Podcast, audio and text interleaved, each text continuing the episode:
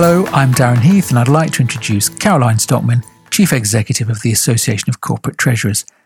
Today, Caroline will again draw on her wide corporate, not for profit, exec, non exec, and coaching experience to share another of her valuable insights gained over a full and rich international career. Thanks, Darren.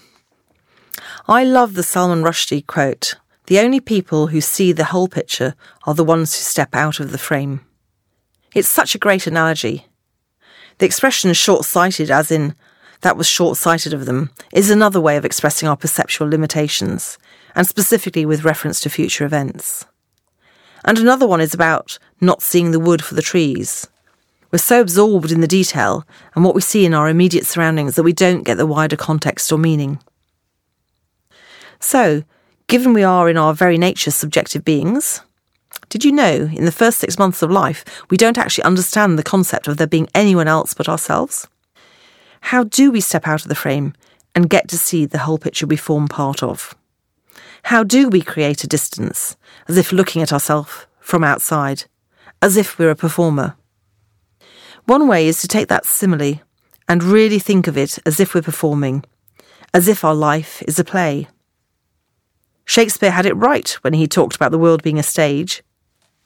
And if we can practice removing ourselves a step from the action and act as if we are a third party, we remove some of the emotion and potential traps described by the ladder of inference, which I've spoken about previously. We gain a better perspective.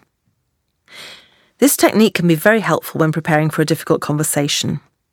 I remember a time when I was going into a conversation the following day and I expected the worst. There had been a few signals that this would not be a nice conversation for me, so I prepared myself by thinking about the worst that could happen and then thinking about how I would react and almost acted it out in the third person. When it came to the meeting, which did initially meet all my negative expectations, I was A, prepared, and B, could run through the meeting in a very distanced way, thus more effectively retaining my composure and dealing with the situation professionally. I was very pleased afterwards in terms of how I had handled myself under difficult circumstances, which clearly the other party had not been expecting and it was a lesson learned in terms of understanding the possibilities open to ourselves when we're prepared to look at things in a different and more objective way. The fact that it took the other party by surprise, that I kept my composure and remained very professional, gave me some sense of both control and satisfaction in what was otherwise a very tough situation for me. The other expression I've talked about a few times, which recognises the actor in all of us, is fake it till you make it. This points more towards the future us, as opposed to observing the current version, though, which I'd like to stay with a little longer.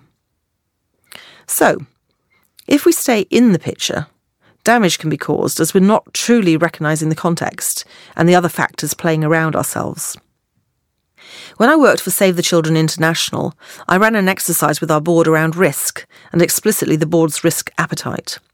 We looked at some of the ways of assessing risk in the humanitarian aid world and indicators of when risk might be heightened, and talked about what could be tolerated and what could not. In such a context where it can actually be a matter of life or death, there were, of course, challenges and complexity which you might not come across in the normal corporate world. One thing which we noted was how some of our team on the ground would begin to feel they were invincible, out there in their Kevlar vests, saving people's lives every day. This led us to introduce a new system of checks, whereby reviews were carried out at different levels, removed from those on the ground, so we could pull people out of the danger zone once certain triggers had been identified. The individuals themselves were too close to the action to note any relevant changes, and potentially could not see the wood or the forest for the trees. So others needed to do that job for them, to keep them safe. In the corporate world, how can we keep people safe then in situations where they don't have the perspective to recognise personal risk, for instance? Well, we can also adopt a similar approach, for example by ensuring people have mentors and or coaches to chat things through with.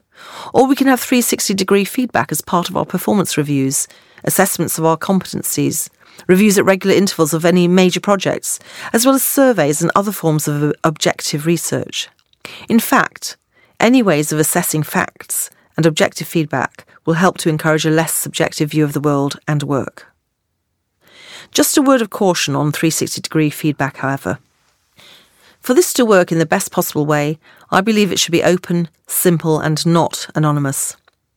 Clearly, if the culture of the organisation is such that there is fear of repercussions if honest feedback is given, then anonymity has to be an option. But the most useful feedback is that which is given personally, in a spirit of support and generosity. That way, it's both more likely to be taken on board, as well as making it possible to explore the feedback in more detail if desired. I mention simple as it's really just about what is the relationship between the two parties, what do you really value in the other party and want them to continue or do more of, and what's the best advice you could give them to make them even more effective and successful in their role. As Rabbie Burns states in one of his poems, wouldn't it be a gift to see ourselves as others see us? But that gift is possible if we practice taking ourselves out of the picture and also if we seek feedback from others and listen to it. Thanks once again, Caroline. A key lesson here in the importance of stepping back and viewing ourselves and situations from a distance, which can help us in both our work and home environments. Next week, we'll look at interviewing and what we need to do up front to arrive at a successful outcome. Until then, from me and from Caroline, goodbye and thank you for listening.